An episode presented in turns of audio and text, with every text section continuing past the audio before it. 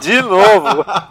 Eu acho que todo episódio a galera fala, porra, velho, voltaram de novo! Ai, cacete, é mais fácil falar voltamos do que falar a frase cervejeira. É verdade, é frase cervejeira. Pra esses episódios a gente tá de folga da frase cervejeira, porque não dá pra ter muita criatividade com esses assuntos, não, mas.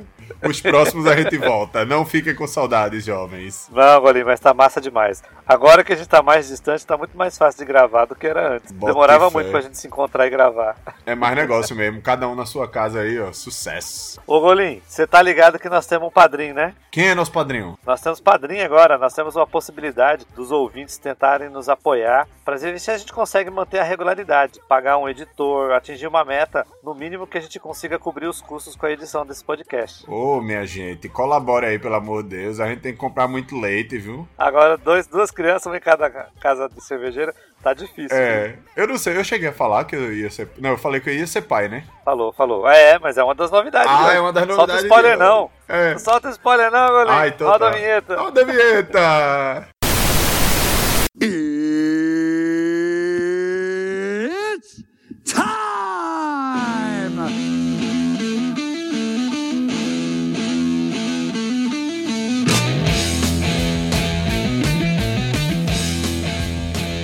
Então, Golim, vamos voltar a fazer esse podcast então. Agora a gente tá. É, dei uma pincelada lá no começo da abertura, que a gente tem um padrinho, então para as pessoas que estão interessadas em nos ajudar, entra no nosso site, que é o www.padrim.com.br barra podcast cerveja terapia. Eu vou deixar o link aqui na descrição, que é pra gente perder alguma coisa de link e já vai estar tá ali apresentando a descrição para vocês. E é legal que tem várias categorias e as pessoas podem ajudar com a partir de um real. Então não é. Não, não dê um real não, dê um real não. Um real não, que eu tô pedindo esmola, eu quero de 10 para cima.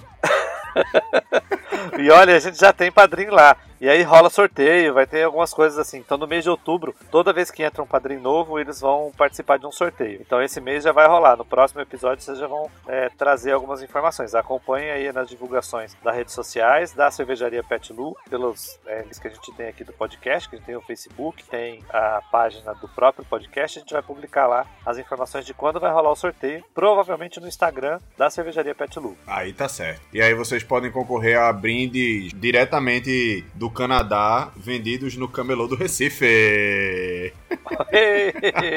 Vamos trazer os intercâmbios Moamba.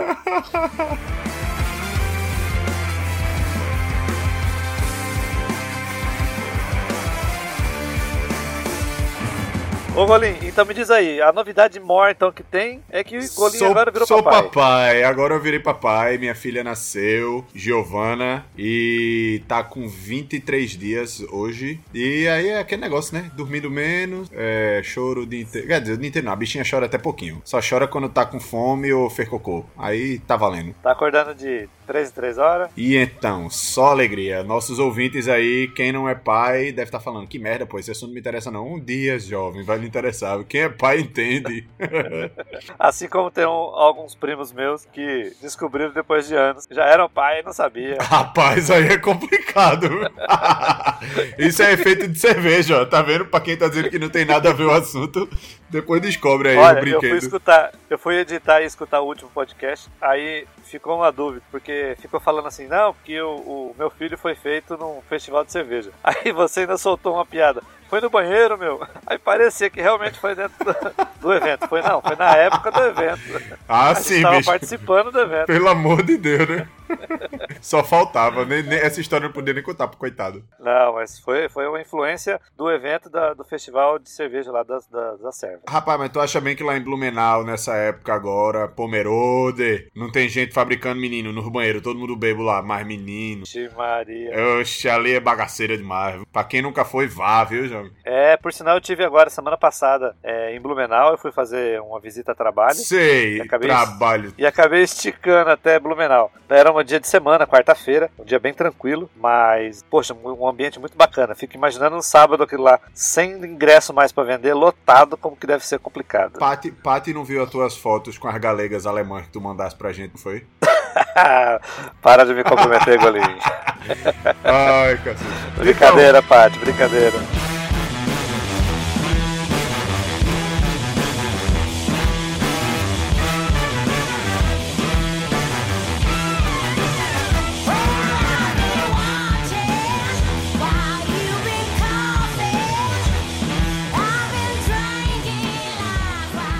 Como é, como é, paramos em que tópico no, no programa passado? Que esse programa é uma continuação do passado, né? É, não, agora sim, as pessoas ficaram muito curiosas, primeiro em saber da trajetória que você teve, passou por uma primeira cervejaria que você foi trabalhar, você apresentou seu currículo, fez todo aquele trâmite para tentar conseguir seu primeiro emprego, e aí na segunda cervejaria você começou a trabalhar e agora com uma responsabilidade diferente. Você agora assumiu o papel de head brew. Exatamente. Head brewer.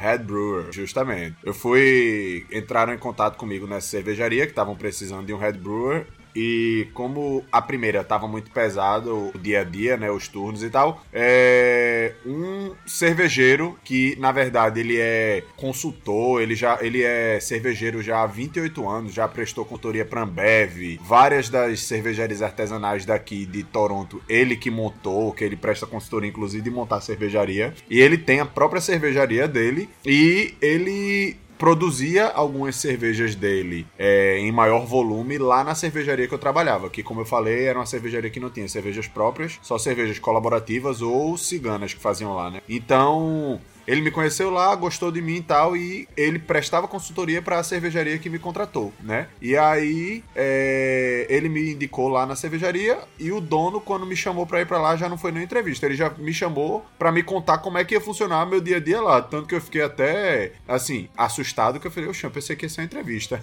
e já era, na verdade, ele jurando que tinha me contratado. Aí pronto, a gente negociou, né, os, os pormenores e eu fui contratado para a posição de head brewer. Então, Rolim, nessa tua mudança de fábrica, o que, que pesou a, a, decisão de você trocar de emprego? Rapaz, foram várias coisas. Na verdade, assim, é, eu tava já pedindo pinico na primeira cervejaria pela questão de como era pesado, né? Que eram turnos de 12 horas e era uma cervejaria que não é uma artesanal pequena como a maioria das artesanais que a gente tá acostumado aí no Brasil, né? Que tem, por exemplo, 8, 10, 15 fermentadores. É, ela era uma, uma cervejaria, digamos assim, é, é artesanal, mas era uma intermediáriozinha já ela tinha é, 42 fermentadores, dos quais, se eu não me engano, 20 eram de 30 mil litros, né? Então, 300 hectolitros, né? Então, muito volume, tudo que você ia fazer era muito trabalho pra, pra fazer, braçar a cerveja. Era um trabalho danado, porque era um equipamento de 5 mil litros, né? Então, a gente tinha que braçar seis vezes para encher um fermentador desse. Quando era para esvaziar o fermentador, era um trabalho danado. Tinha centrífuga, tudo, mas mesmo assim, tudo era demorado, tudo era trabalhoso maravilhoso. Os turnos eram de 12 horas e a gente não parava. Tanto que em um mês e pouco a dois meses que eu tava aqui no Canadá, eu perdi quilos. Só de, e comendo, viu? Comendo besteira mesmo ainda tal, mas só do, da, de como era corrido lá, cheguei a perder 10 quilos. Então, isso foi o que pesou mais para mim. É... Aí, Quem, quando... Golim, Oi. deixa eu atrapalhar um pouquinho. Quem acompanha seu Instagram só vê você cozinhando, né, bicho? Você aprendeu a cozinhar por causa desse momento aí. Só comia, comia, comia e acompanhava os Masterchef para ficar reproduzindo em casa. Ah, meu velho, mas eu, eu, no Brasil eu já cozinhava, só que realmente aqui eu passei a cozinhar bem mais e aí aprendi um pouquinho mais, né? Aprendi a usar uns temperos diferentes e tal. Tá um nível mais elevado, né? Quem acompanha o Instagram eu solto umas receitas lá de vez em quando. Mas desde que Gigi nasceu eu tô em falta, mas eu vou, vou voltar, que eu continuo cozinhando, eu só não tô passando as receitas mais lá.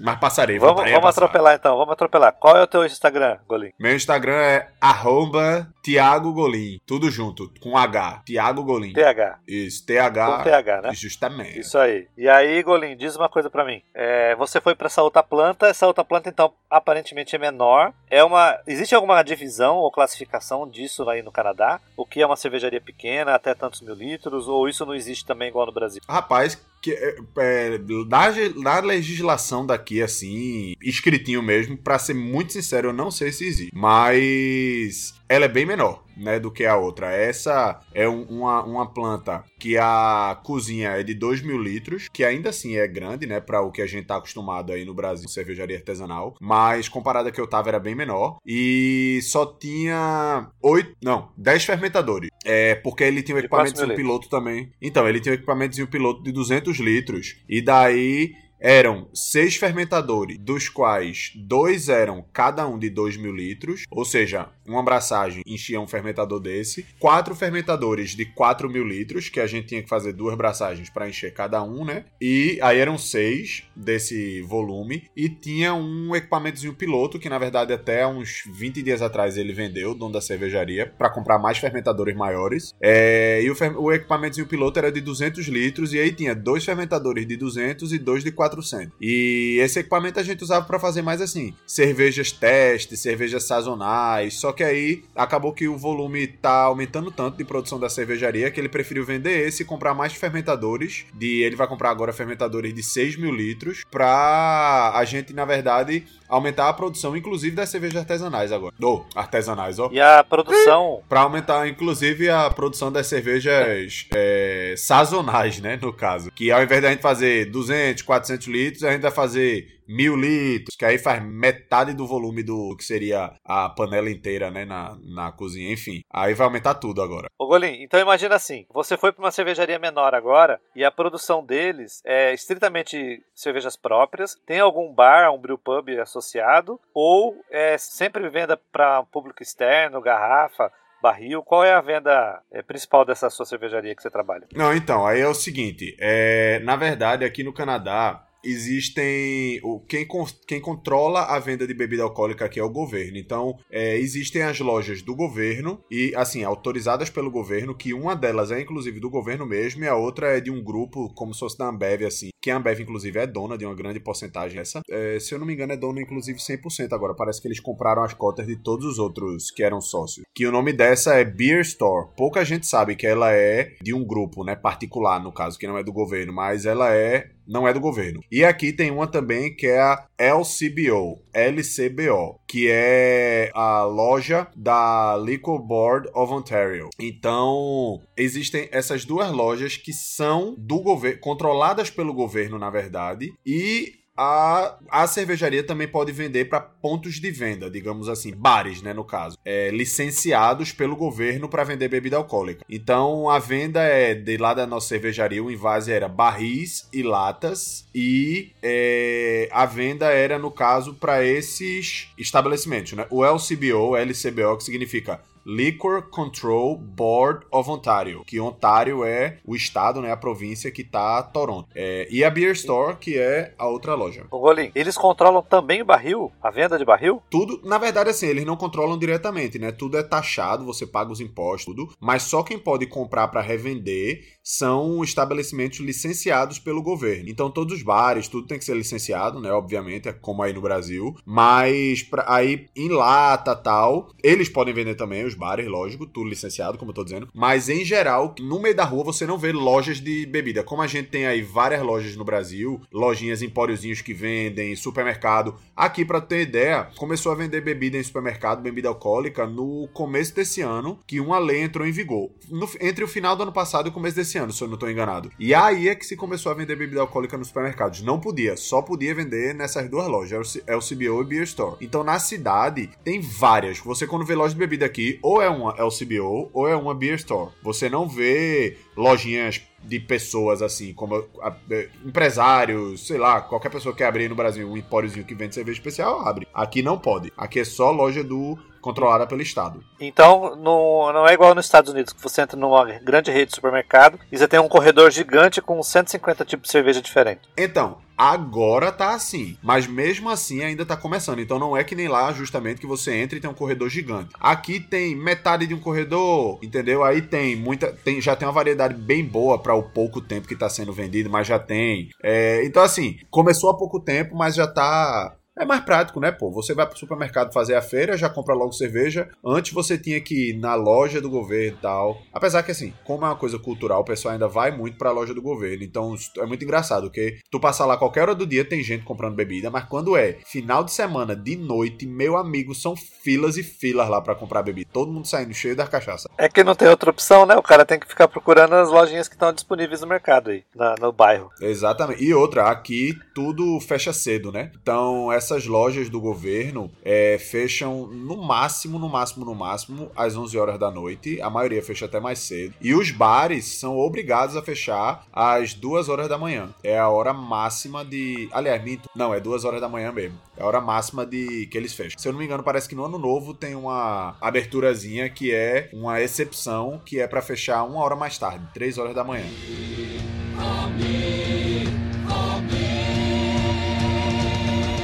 Bolim, vamos falar então agora da planta que você trabalha aí. Me diz uma coisa, é, qual é a configuração da, da, das panelas aí da cozinha, da brew house? É, então, aqui eu trabalho numa de três. Como é que chama em português, hein? Aqui é three vessel. Panela. Não, mas tipo... Panela, Golim, você já esqueceu? Não, mas não tem, tipo, três recipientes, sei lá, é panela mesmo. É. Ah, então tá. É, aqui eu trabalho agora, são, voltando aqui. Pode ser tanque, viu? Pode ser tanque também. É, aqui eu trabalho agora, são três panelas, né? Uma é a panela de mosturação, que é a que tem a mistura né, da água com grão e faz a, a sacarificação, ou uh, a... Porra, só me Cozimento. É, A só vem quente. nomes em inglês na cabeça, é uma miséria mesmo. É, Fala a- inglês mesmo, não tem problema não.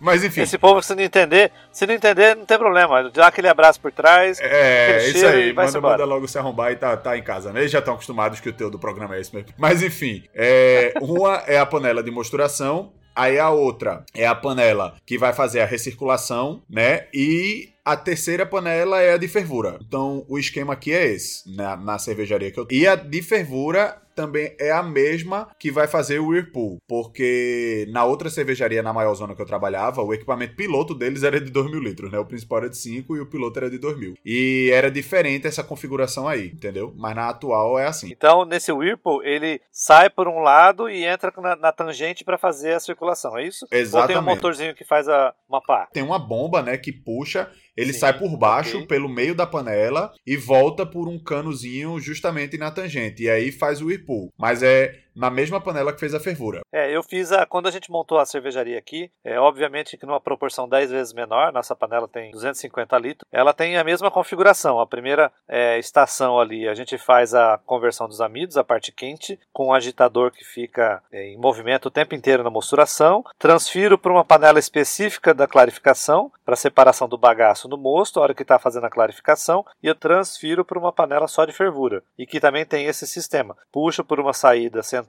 embaixo e volta por uma tangente no meio da panela. E nisso faz o whirlpool. Aqui é igualzinho, inclusive todas as outras. A da mosturação, da conversão, também tem as pás que ficam em movimento. ah, A do. no caso, aqui, como é um volume maior, né? Eu creio que a tua não tenha. A da clarificação, da recirculação, ela tem aquelas facas, né? Que é, você, enquanto tá fazendo a transferência, deixa elas em movimento, depois para, descansa, aí faz a recirculação, vai formar a cama de grãos, vai depois faz o, o, o sparding, faz tudo, transfere e tal, tal, tal. Quando fica só o bagaço dentro, a gente liga de novo a- as facas, que ela bagunça aquela cama de grãos toda para facilitar a gente tirar, né? E aí tem aquela escotilha é, na lateral assim da panela para você puxar lá o, o bagaço. E nesses casos, quando você faz uma transferência de um lugar para outro, é tudo automatizado? Você tem um CLP que vai controlando ou ainda abre e fecha a válvula na mão?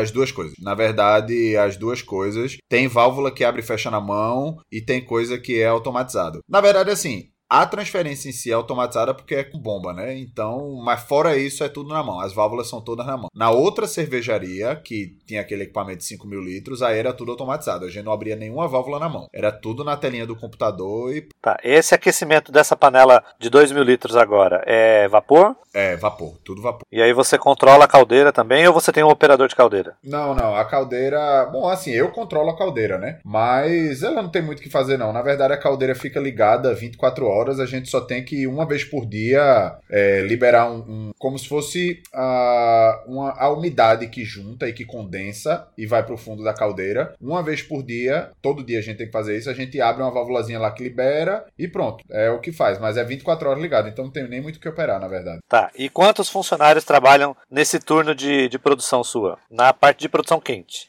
Ah, então, na verdade, na cervejaria inteira, só somos dois. Tem eu e tem o meu fiel aprendiz, né? Anderson, que quem acompanha meu Instagram já conheceu o Anderson várias vezes, né? Já viu o Anderson várias vezes. É brasileiro? Brasileiro, coincidentemente.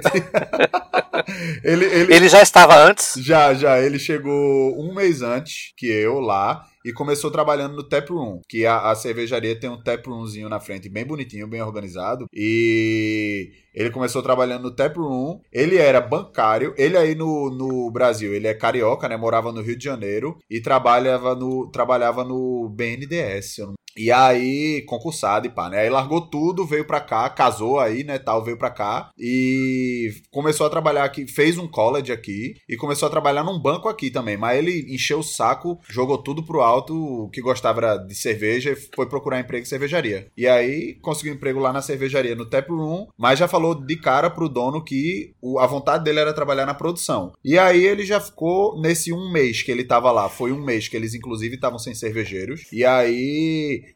o pessoal já pegou Anderson para ajudar lá o que precisava de o que precisasse assim para invase, para limpeza, qualquer coisa, e ele já foi aprendendo algumas coisas básicas. E aí quando eu cheguei, eu comecei a treinar ele, né? Tô treinando o Anderson, no caso. Ele é meu aprendiz e assistente, auxiliar. Beleza. Aí, Golim, você tem então, você e a ajuda do Anderson, acabou a parte quente, SIP, invase, tudo vocês que fazem. Tudo, tudo. Aqui tem uma grande diferença do Brasil, que aí a cervejaria por menor que seja é, artesanalzinha pequena, do tamanho dessa que eu trabalho, por exemplo, que eu considero pequena, é, tem um, um, auxiliar que só faz a parte de limpeza, que só faz algumas tarefas, é, como é que eu posso dizer, mais pesadas, digamos assim. Aqui não tem isso. Aqui o cervejeiro, em geral, faz tudo. Inclusive na outra cervejaria que eu trabalhei, na que era grandona tal, éramos nove cervejeiros, mas éramos só os nove para toda a parte da produção. A única parte que tinha mais gente era o invase, que não era com a gente. Mas produção, parte quente e parte fria, limpeza, inclusive inclusive limpeza da cervejaria, chão, tanques, era tudo a gente. Não tinha ninguém que fosse limpar pra gente, não. Ah, então um tema bacana pra gente discutir, Golim, esse mercado cervejeiro aí local, né? Porque você tem características que quando alguém quer sair do Brasil para ir trabalhar aí, tem que saber que essas atividades, se ele já chegar com experiência, ajuda muito a arranjar um emprego, né? Ajuda, ajuda. E também tem que saber que é, é pesado, é limpeza, tudo é, é, passar pano no chão, é fazer coisa assim, mas não é demérito. Isso é uma coisa também que eu acho legal falar, que aí no Brasil, é, isso aí, todo mundo que viaja, quem já fez intercâmbio, sabe que sempre rola esse papo. Aí no Brasil, o cara tem algumas profissões que o pessoal considera subemprego. Aqui não existe. Aqui, na verdade, você vê é, alunos de college é, que estão precisando de dinheiro para pagar o college e que quando se formar, vão entrar no mercado de trabalho formados, bonitinho, com a profissão que aí no Brasil considerariam decente, digamos assim. Mas enquanto estão estudando, tem gente que trabalha em, em loja em shopping, tem gente que trabalha de, em limpeza. Então, assim, aqui não tem muito essa ideia de subemprego. O que vale é trabalhar e ganhar dinheiro. Então, o cervejeiro aqui, ele vai meter a mão no pesado, nas coisas sujas mesmo, vai fazer de tudo. Ele não vai ficar só acompanhando braçagenzinha, é, é, acompanhando como é que tá a fermentação, bolando receita, não. Vai botar a mão no pesado, vai fazer limpeza, vai limpar chão, vai limpar tanque. É, é aqui é bem, assim, completo o trabalho, sabe? Não, eu fiquei, eu fiquei, eu tô dizendo isso porque eu fiquei assustado que um pessoal de uma cervejaria de amigo nosso daí de Recife, que é mais ou menos do tamanho dessa, talvez até um pouco menor do que a que eu trabalho, falou, não, porque estão, é, botou no Instagram, procurando assistente para cervejaria. Aí eu falei, danou-se, bicho, mas e a cervejaria precisa de assistente? Aí um amigo meu que trabalha lá falou assim: rapaz, mas é o caba que vai tirar o bagaço do malte, o caba que vai fazer a limpeza. Aí foi que eu fiquei assustado, porque eu fiz, oxe, aqui quem faz isso é o cervejeiro. Ele fez, não, cervejeiro aqui é só braçagem, acompanhamento fermentação, não sei o que. Eu fiz, menino, mas tá bom demais. Viu? Aqui o caba se lasca, é. aí no Brasil é só mamata. eu não sei, mas lá na Pet Lu, como a gente é muito pequenininho, eu tenho uma equipe de dois funcionários por turno, né? E eles fazem tudo. Não tem dessa, não. A gente, quando eu posso, eu tô no meio da massa ali também, fazendo o que tinha que fazer. Ô, Golim. Ah, então, vocês estão. É... tu é chique, pô. Tu diz que tu tá trabalhando, tá funcionando no esquema canadense já.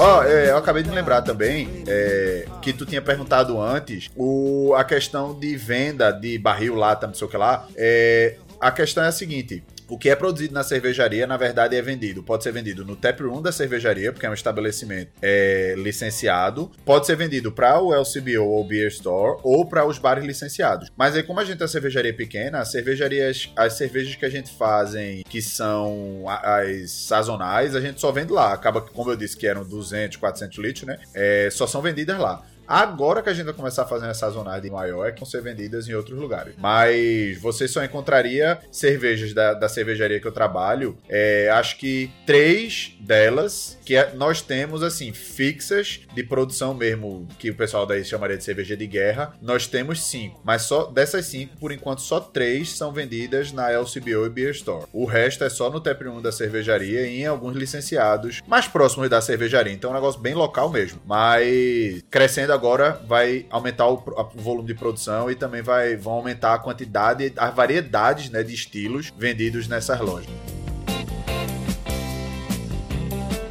Check out Guitar George. He knows all the chords. Running strictly rhythm, he doesn't wanna Ô Rolim, é só tirando uma dúvida, quando você falou que ah, o, o teu assistente ele saiu do Brasil, trabalhava no banco e foi para trabalhar aí, então quer dizer que o salário deve pagar bem aí, né? Quanto que deve estar tá o salário médio aí de um assistente ou de um cervejeiro para trabalhar no Canadá? Então, o salário. Não, então vamos fazer o seguinte: a gente já falou demais nesse episódio. Vamos deixar o salário pro próximo episódio, que aí a gente já conversa, inclusive, dessa questão de mercado aqui, pá, como é, né? Eu não sei se os nossos ouvintes Boa, também, alguns estão querendo sair do Brasil. Eu posso até falar que alguma questão ou outra de imigração também, aí a gente pode ver isso aí, né? Vamos desenrolar isso no próximo episódio, então. Ah, massa! Sucesso! O Golim... Fala, Picelli! Isso é fera demais! With the Sultans With the Sultans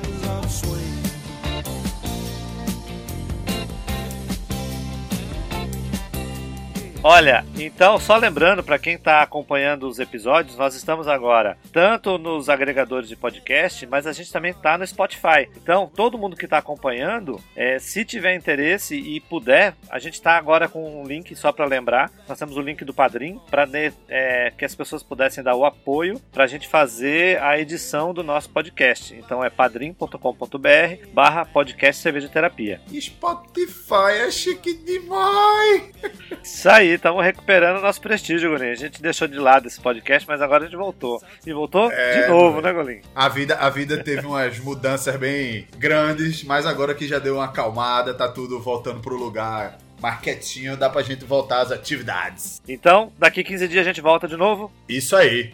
Isso aí, jovens. E vamos lutar. Vamos lutar para que tenha vários padrinhos, vários apoiadores, para que a gente possa fazer esse episódio com mais frequência. É isso aí, jovens. Continuem bebendo, continuem estudando, continuem nos ouvindo e vê se tira a aranha do bolso, tira o escorpião do bolso e contribui aí. E aquele abraço, Golim. Aquele abraço por trás gostoso.